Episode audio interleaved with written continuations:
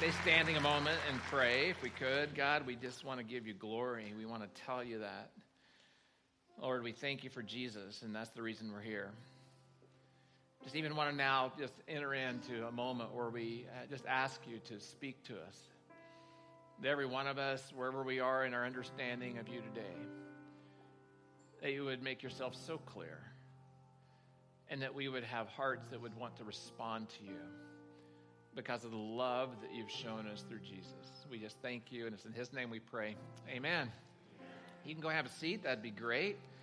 I was really excited to be able to continue our series on Advent. I almost felt like this morning like there needed to be a rainbow somewhere, right? Did anybody else feel that after yesterday? Like crazy, right?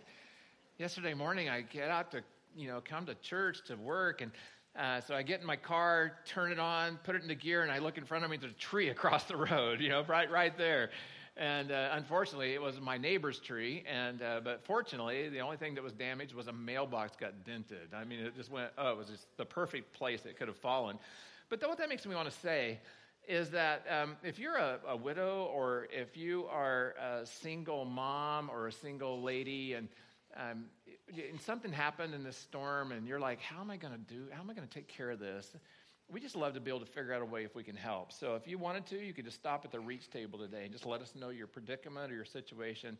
We'll see what we can do to see if there's a way um, that we can help with whatever the, you know, the storm did in your neighborhood or to your home as well. So here we are in this series on Advent. And as we've said, the word Advent means the coming or the arrival and it was actually used uh, to talk about the coming or the arrival, usually of someone important. Uh, so a dignitary would be coming to town, so they would be talking about the advent and in Latin adventus of the person who was coming. Well, the church adopted this term, this phrase, as a way to describe the waiting period or the longing for the coming of the Messiah as the people of God were waiting on the promised one. It's used by the church to describe the time of the coming of Jesus to our planet. And now it's used by the church to talk about the time where we long and we wait for his second coming, that he's going to come again for us. Last year, our church decided that we would take this idea of Advent and that we would walk through it. Um, it's not something that I did as a child or even as an adult, as walking through the series of the candle lightings that we're going through, the focus on particular topics. And so we just said we're going to we're going to change our focus from Christmas to Advent. And I'm just going to tell you that this has changed my experience in a really cool way.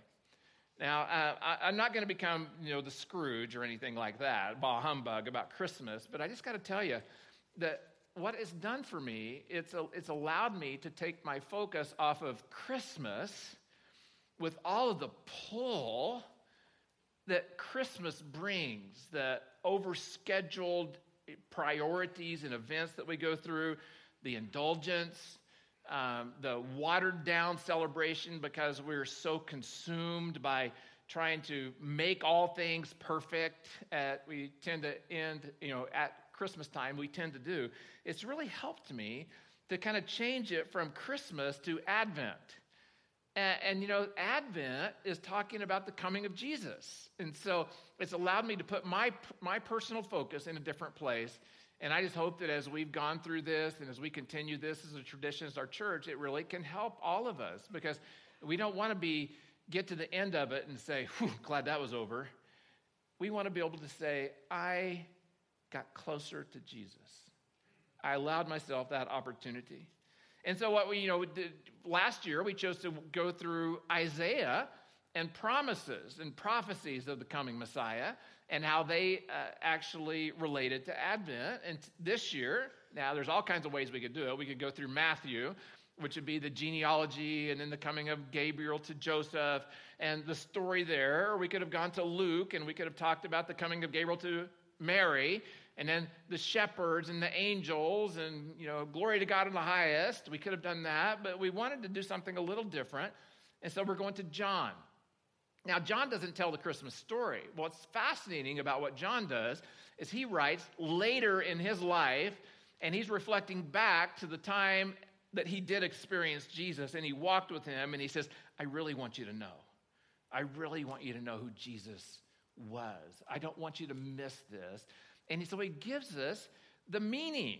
Why did you, we have the story, we have the narrative, but now he gives us the meaning as to why Jesus came. And so we've been walking through this series in John. I just want to invite you right now, if you would, to grab your Bible. You can open it to John chapter 1 and we're going to be jumping in in verse 9 today. Also, you can grab these message notes out. They're going to be a very big help for you today. But just a heads up, I didn't warn the first service, I'll warn you. I'm not covering everything on here today. So you get to the end, you're like, well, he didn't cover this verse or this verse or this verse. I wished I could have. but you want to be out before two o'clock okay? So i didn't get that but it's also it's just stuff that you can read later on yourself and you can do that. I just want to mention this too. If you don't run a bible we'd love for you to have a bible. So if you stop, there's a bookshelf right out these doors, and just you'll take a Bible out of the rack, we'd love to give you one for you and your family. So, just give you some context. Last week, Pastor John talked about John the Baptist. And as John, the writer, is writing about John the Baptist, and John the pastor spoke last, it gets confusing, right? So, that happened last week as we looked at this whole idea. He talked about the account of John the Baptist and his role, and his role was to prepare the way. And his role was to be a witness and to testify who the Messiah would actually be. And so he was saying that there's one that's coming that I'm not even worthy to, you know, tie his shoes and to clean his feet. That's what he was actually saying.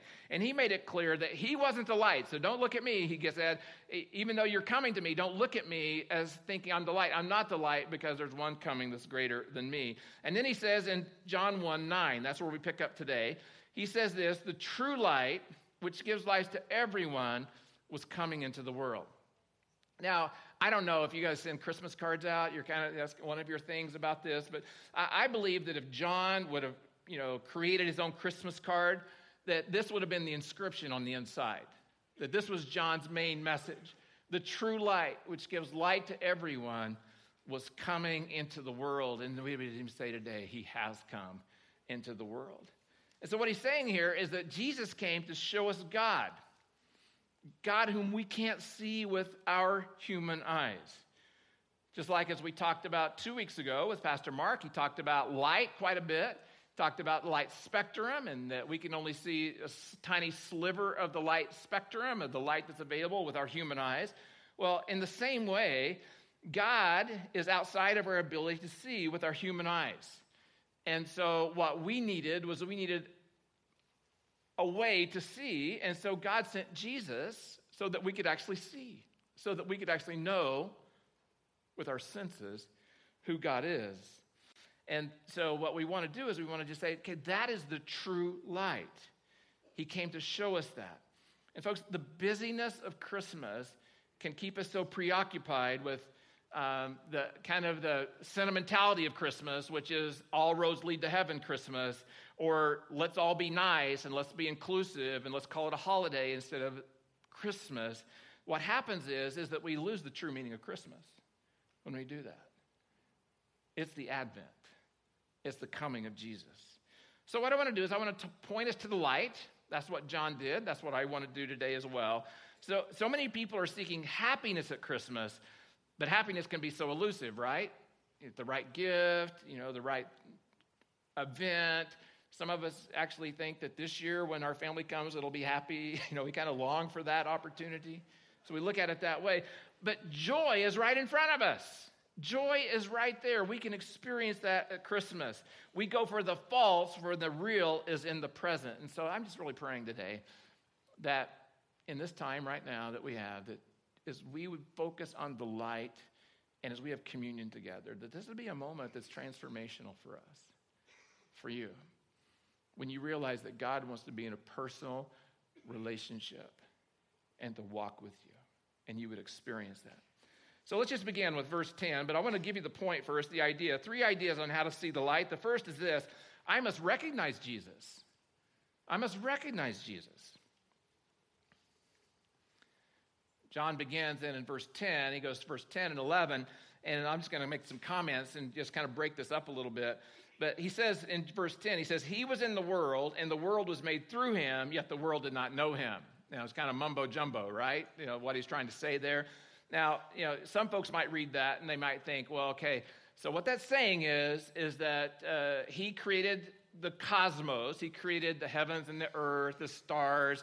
He created the planets. He created everything. And so that must be saying that when he came, everything he created didn't recognize him. Now, I'm not sure exactly if the stars would recognize Jesus when he, I don't know if they're you know personified in that way, but I don't really think that's what that's saying because I think that if Jesus came, all earth would recognize him. All earth would. Okay, so I really think what that's saying is is that the world, the context here could be that he's talking about the Gentile world, those outside of the Jewish tradition. So he's saying that when he came, the Gentile world, those who weren't followers of God, those who weren't, who weren't pursuing God, that they didn't recognize him. Now, part of the reason that they missed him is that they just weren't looking, right? They weren't followers of God. So they weren't looking for the promised Messiah to come. And so they were, they were involved in their own lives, their own agendas. They were facing their own pain, their own suffering, just trying to make uh, life work. Uh, and they were living in their own revelry. And so I, I just believe that they were so consumed with themselves that when Jesus arrived, they didn't know him. They didn't see him. They didn't recognize him because they simply weren't looking for him. And that when he came, they missed him. On the other hand, there was a group of people who were looking for him, but even though they were looking for him, they still missed him. Now, how can that be, right? They're looking for him and they still missed him. Well, this is what it says in verse 11 it says, He came to his own, and his own people did not receive him. So that means that those who were followers of God did not recognize him and did not receive it. Why didn't they recognize Jesus? Well, I believe, once again, this is just my thoughts. I believe that they were so busy trying to please God that when God arrived, they missed him. They were so consumed with rules and regulations and so consumed with trying to make it happen and make it work that all of a sudden Jesus is right in front of them. And they were so consumed with that, they didn't even see him, they didn't even recognize him when he showed up. Added to that, they had preconceived ideas about what the Messiah would be like. And if you want to know about this, you can just read into, read into some of the prophecies, but then you can read into some of the responses of the disciples and the people as Jesus walked the planet. That uh, their responses were they saw Jesus as coming as totally different than the Jesus they got, the Jesus that came, totally different. And so they were looking for someone who would come to would relieve them of Roman oppression and set them free, and they would set up a kingdom right now, and we would be the rulers of the earth. And so they had a preconceived idea of what Jesus would be like, and so they didn't recognize him. Now, I think both of those groups represent people in our day. I really do. I think they represent people in our day who don't recognize Jesus either. There are those who just aren't looking, that they're involved in their own lives, you know, trying to make it. They're consumed with their reality, their revelry, and as they're going through life, they're just not looking for Jesus. There are those who don't believe they need Jesus. Well, thank you, but you know, I, you can have that Jesus, but I don't really need him. And Jesus is just a crutch, or only for weak people. And so they don't think they need him. There are those who are skeptical. There are those who have doubts. And what they say is, I've got to have proof. You need to show me before I'm going to believe in Jesus. There are those who are trying to are so preoccupied trying to get everything from life that they can that honestly, they just don't have time for Jesus. Jesus is going to interrupt their show and all this is going on. There are those who are so busy trying to win his approval and so busy even when he's right in front of them that they don't see him. Many people in that, in that same camp. There are those who believe in a Jesus also that's not consistent with the Bible. So there are those who believe that Jesus, well, yeah, he was a good man, he's a great teacher, he was a prophet, but to believe that Jesus is the Messiah, the Son, nah, they can't do that. And so they can't recognize Jesus as he was. And what I want you to grasp today is this this is the challenge here, challenge for all of us. In order to know Jesus, I must recognize Jesus. In order to know him, I must recognize him. And if I'm going to recognize him, I must look for him. I must seek him with all my heart, my soul, my mind, and my strength.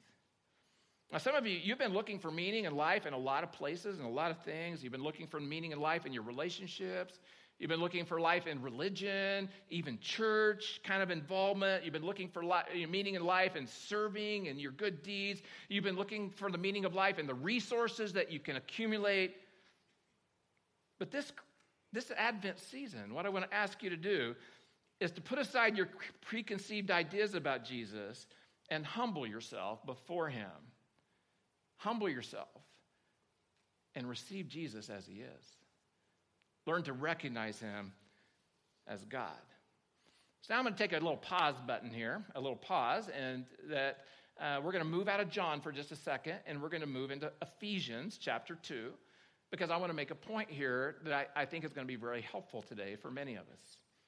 Now, Paul's writing in Ephesians 2, and he's writing to people who have recognized Jesus, and he's writing to people who have received Jesus. And as we're going to talk about in a little while, he's writing to people who have said yes to him and have become part of his family. So that's who he's writing to here, just so we know that. And he says this, talking to those people who have now are in his family, who recognize him and received him. He says, "And you were, would you circle that word were? You were dead in the trespasses and sins in which you walked, following the course of this world." So totally not looking, following the prince of the power of the air, totally consumed. The spirit that is now at work in the sons of disobedience. So, talking about the lifestyle of those who still aren't looking or don't know Jesus. Among whom we all once lived. So, that's everybody. We all once lived in the passions of our flesh, carrying out the desires of the body and the mind, and by nature, by our very nature, we were children of wrath like the rest of mankind. So, what Paul's saying here is he's saying that every person is born the same. Every person has the same spiritual identity. And the reason I want to talk about this is that I think just as important it is that we recognize our need for Jesus, I mean, recognize Jesus as we recognize our need for Jesus, that we need him. The Apostle Paul is just saying our natural state, folks, is to be spiritually dead. That's the way you were born. Well, wait a minute. Well, I have a spiritual side. Well, yes, we all have a spiritual side because we are all made in the image of God. And so we all have a spiritual component, but we're, we're still spiritually dead. We may be able to understand spiritual things or have spiritual experiences, but to be spiritually alive, it requires something besides the way we were made in our mother's womb. And what John wants you to know is this the spiritually dead, they may not know they're spiritually dead. Just like a dead person doesn't know when they're dead, they have no cognitive abilities. In fact, they may believe, honestly, this is, this is where we have to talk today. They actually may believe they're spiritually alive because they have spiritual experiences. But in actuality, they live as if there's no God. They live as if there's no God. And that's because their minds have been clouded by the darkness of the age, and they need the light of Jesus to be shown in there. So God sent his Son into the world to shine that light, to shine the light, so to show us our spiritual deadness and our absolute need for him. Now, I want to be very sensitive here. I'm just going to ask you please take your eyes off you and what you believe about yourself and open up your eyes to what God says about you. Open up your eyes to what Jesus says about himself. Recognize him. Allow Jesus to shine his light into your heart and illuminate your true condition. Not so that you'll be condemned. This is not about condemnation because Jesus says, I did not come to condemn anyone, but so that you will be illuminated. You'll be illuminated about who you are and you can do something about it. Okay, now back to Advent, okay? So we're going to be back to John even though you're going to see several verses from Ephesians following, I'm not going to be able to go into those again today. We're just going to go back to John for a little while. So the first thing, I need to recognize Jesus, and I'll just say, I'll add a little addendum on the end of it, by being open to Him and open about myself. By being open to Him and open about myself, okay? Second idea is this respond to Jesus. If I want to see the light, I need to respond to Jesus. Respond to Him. We're going to read John 1 12. Now, for many of you, this will be a very familiar verse. Uh, in fact, m- many of you will have this verse memorized. And at some point, you've learned uh, how to help someone come to know Jesus. And you've used this verse, and I'm just going to use a sales kind of term, even though I don't want to denigrate this at all. But this is your closer verse, okay? So, you know, you get to the end of your presentation and you say, Are you ready? And then it's like, If you believe and you, you will receive, then you, you get them to pray a prayer, and you think that the praying the prayer is the answer. Okay? It's kind of like a transaction. So, I know I need him. I'm going to do what he asks. Transaction complete. Now I've got my ticket to heaven. Kind of that idea. But you know what? That's not what this verse is talking about. Uh, you've sold this verse way short if you think this is the end or if this is about a transaction. It's actually about the entrance into a relationship. That's what this verse is entrance into relationship with Him. Now, I'll read it, okay? But to all who did receive Him, who believed in His name, He gave the right to become children of God. Now, I've already rocked your boat a little bit by saying that we're all born dead. Now I'm going to tell you something else. That no one of us is born as a children as a child of God. When we're born, we are born as creations of God with a spiritual component because we're in his image, but we are born dead and we are not children of God. And what God did when he sent Jesus was he showed us how that we could be made alive and then become a child of God. And that's where the joy of this Christmas message comes in. We're all his creations, created in his image, but we're not all his children. You only become a child through adoption. You have to go through a process of adoption. Now, this verse, it tells us that we're not all children, but it, the good news is it tells us how we could become children if we wanted to. That's the good news of what this verse does, how to enter into relationship. How? Well, it's determined by your response, okay? So turn your notes over and let me give you two responses that are in that verse. The first, I respond to Jesus by receiving him. By receiving him. Now, that word receive, it kind of means just what you think it does, okay? So if I walk up to you and I've got a package and it's wrapped and it has your name on it and I hand it to you, that what do you do to it, you have to receive it. You have to put your hands out and you have to take it and you have to bring it in. Uh, it's used to, okay, so if you come to my house and you ring my doorbell, first thing you're going to know is that I have a black lab that barks a lot. Okay, so that's what you're going to find out. But I open the door, and there you are. I've invited you to my home, and I most times what you do is you want to stick out your hand and you want to receive the person into your home. So that's what this is talking about here with us is Jesus. I need to receive him. I need to bring him into my heart, into my life, so that he can be with me. So that's the kind of the first idea is receiving him. The second response is to believe him. Is to believe him. Now, that word believe means to have confidence in. Many times in the Bible, you'll see it translated as faith, to have confidence in. And it means to be persuaded.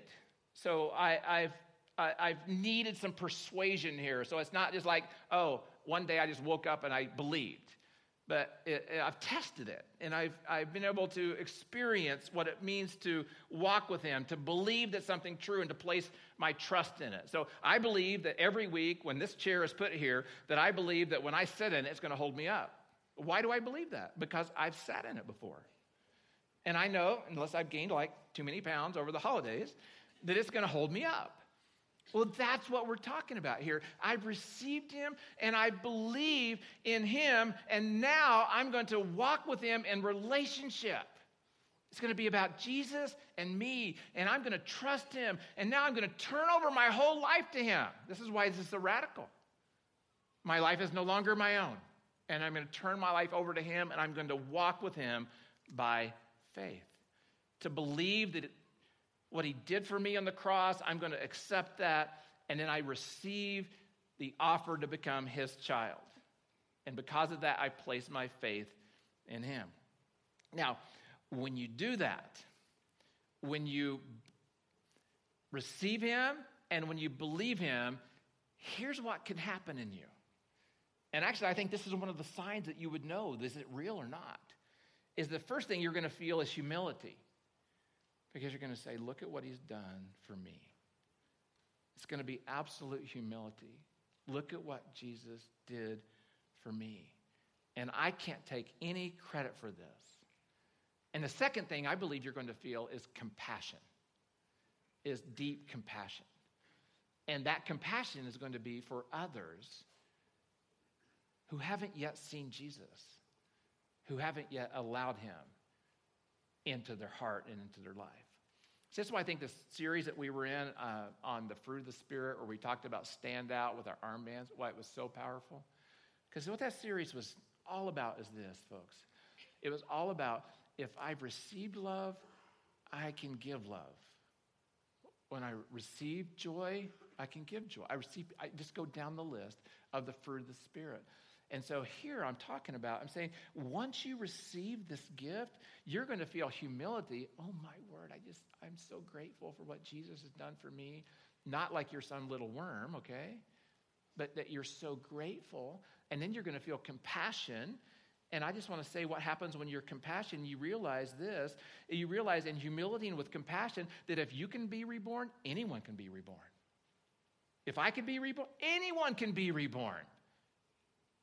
If Christ can change me, anyone can be changed. And so, what that tells you is there is no one outside of uh, who is outside the realm of the possibility of coming to know Jesus. No one. And it, and it just makes you so eager to be compassionate and share it with everyone about the love of Christ because you know you did nothing to earn it.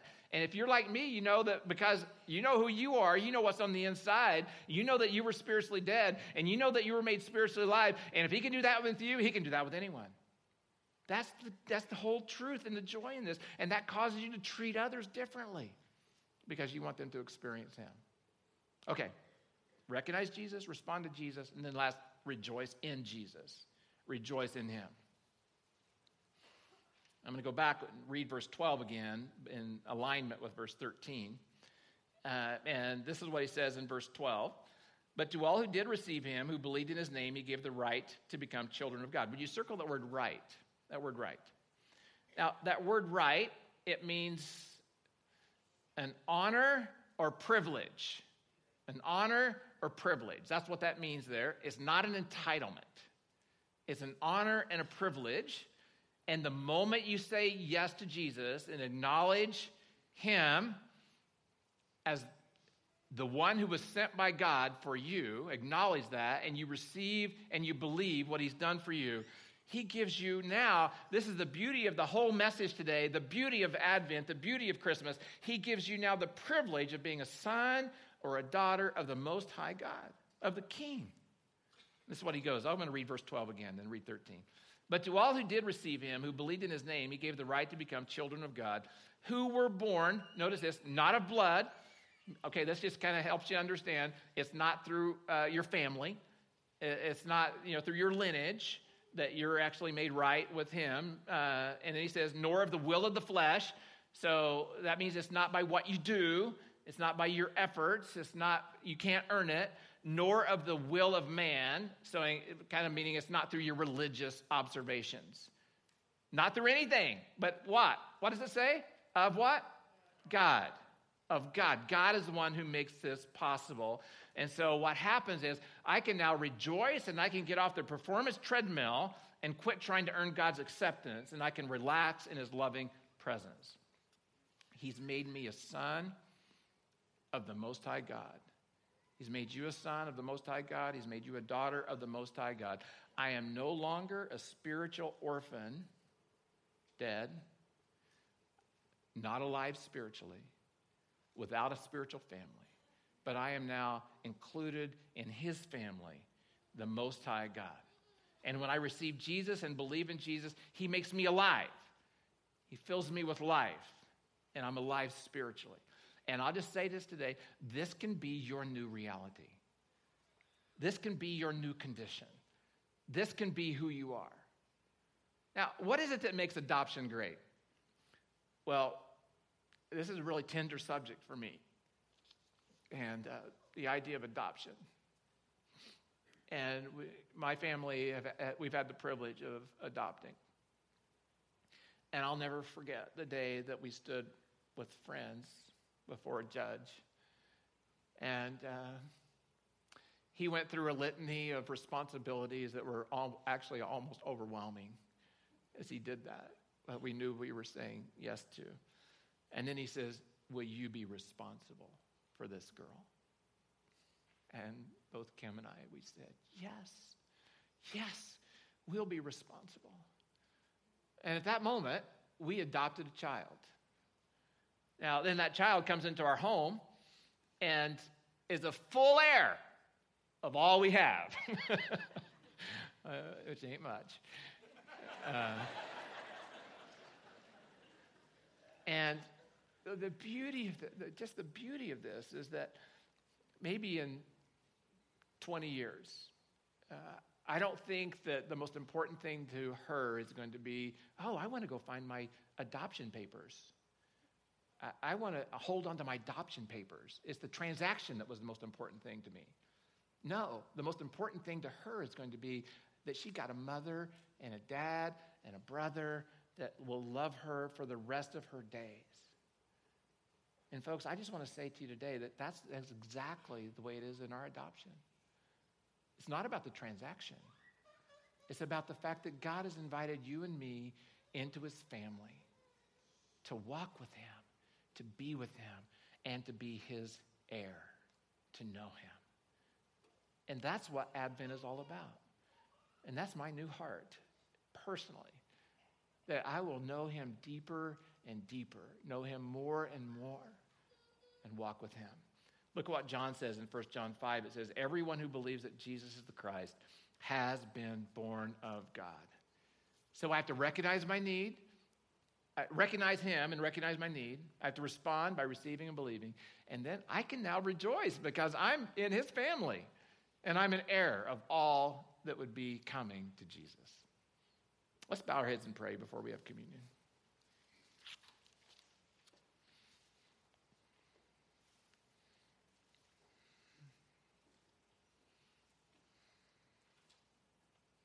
So, Jesus, as we come to this moment, I just want to thank you.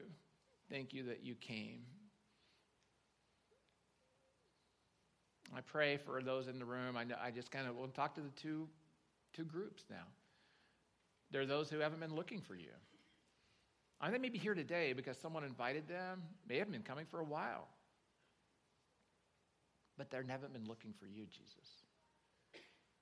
Maybe they've rejected you or they've been skeptical and they're needing proof. Or in some way, they, they, they just want to believe in a Jesus that doesn't require humility, doesn't require giving their all. But today, I just pray that we've seen you and we've seen ourselves. And so, if you've never said yes to Jesus, I please ask you to do it today. You can pray with me right now in your heart. You can just pray, Jesus, I've not been looking. And today I see. I see you as you came for me, and I see me as I am.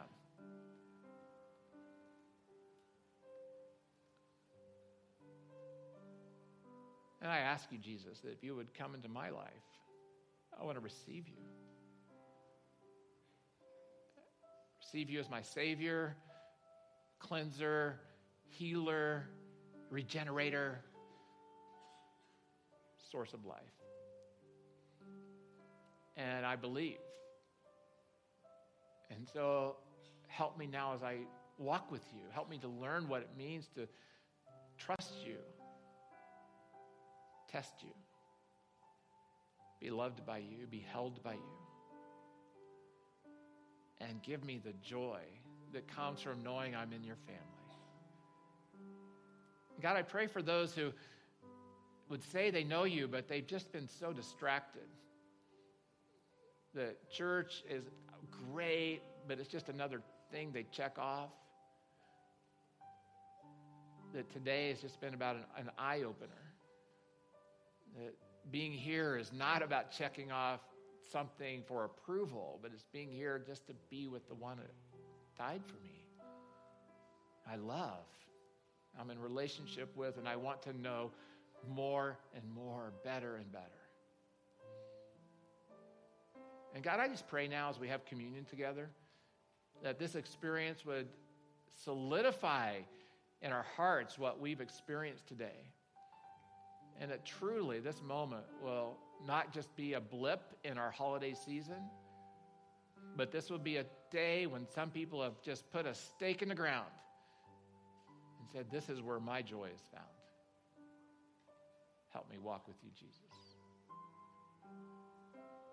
And it's in your name we pray. Amen. So we're going to experience communion together. And uh, the way we're going to I'm going to ask our ushers to go ahead and move into place. And as they're moving into place, they can go ahead and start serving. And the idea is this: is we're going to pass trays around the room. Our ushers are going to do this, and then the tray there'll be a cracker and some juice. And you please take a piece of cracker and a cup of the juice, and just pass it to the person next to you. And I'm just going to ask if we could just kind of keep this uh, uh, as a solemn moment. And the, each one of us would have our own moment for introspection so we don't talk to each other as this happens. And that we would, there'll be a verse on the screens if you want to look at that to help you in just your focus and your meditation. Uh, and then we're going to receive communion. I ask you to hold it until we're all served. I know that's a little awkward, but I ask you to just work with us and do that. I know it can happen. And then we're going to also we're going to listen to some music being played for us, have a time of meditation while we're being served, but also we're going to listen to an awesome song uh, that'll talk about the power of Jesus coming for us. So they're going to serve.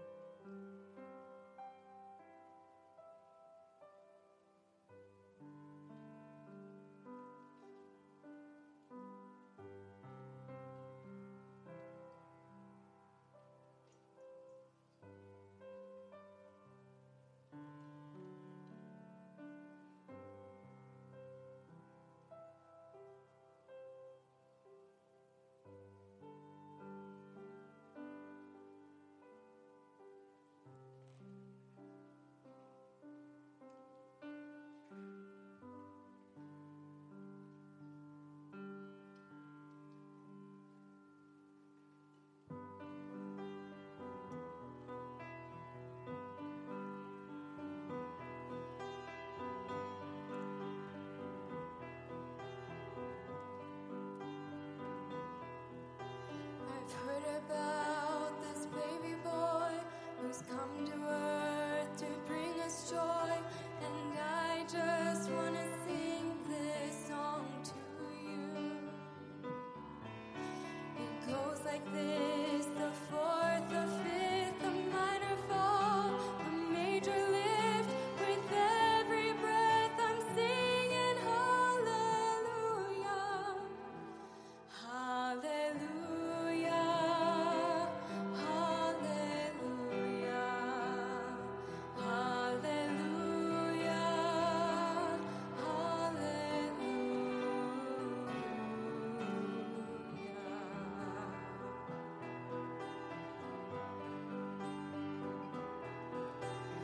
couple came to Bethlehem, expecting child. They searched the inn to find a place for you were coming soon. There was no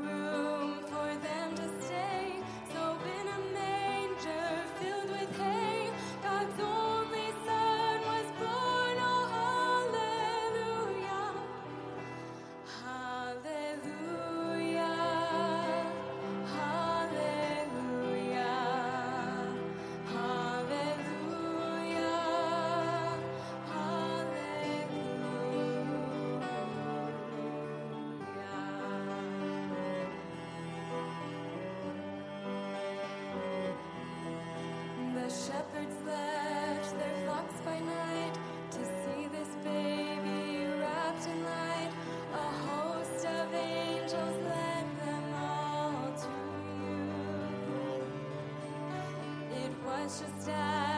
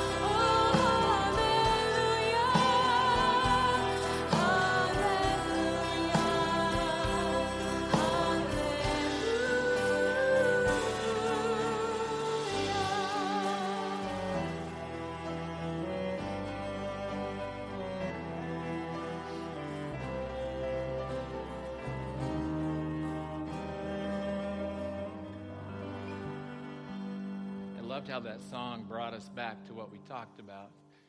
It wasn't just a birth, but it was what Jesus came to do. That my sins put him on the cross, my condition. But he did that so that I could be in relationship with him. He gave himself. Or his cross became my cross too. And I love the fact that in all of this, it's about relationship. And so Jesus, even before he was going to be, the night before he was going to be crucified, he looked at his 12 favorites. He said to them, I have longed to be with you on this night. And he gave us a command. And the command would be that we observe the Lord's Supper or communion on a regular basis so that we could be reminded of what he's done for us, so that we can be reminded of the relationship that he has for us and for the promise that's waiting for us. So tonight, this afternoon, this morning, we have communion and we eat the bread. And the bread represents his body that was broken for us. Let's eat and thank him.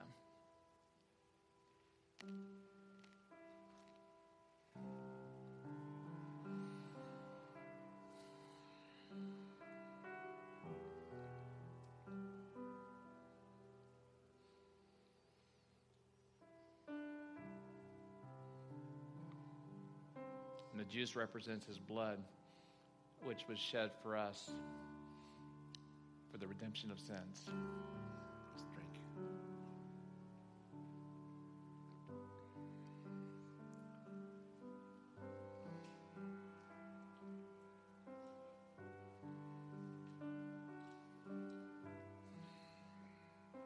Let's rest in this moment, Jesus, and I thank you I thank you for your sacrifice for us. I thank you for your church. I thank you for your people. For Advent that we get to celebrate together. That's in Jesus' name we pray. Amen.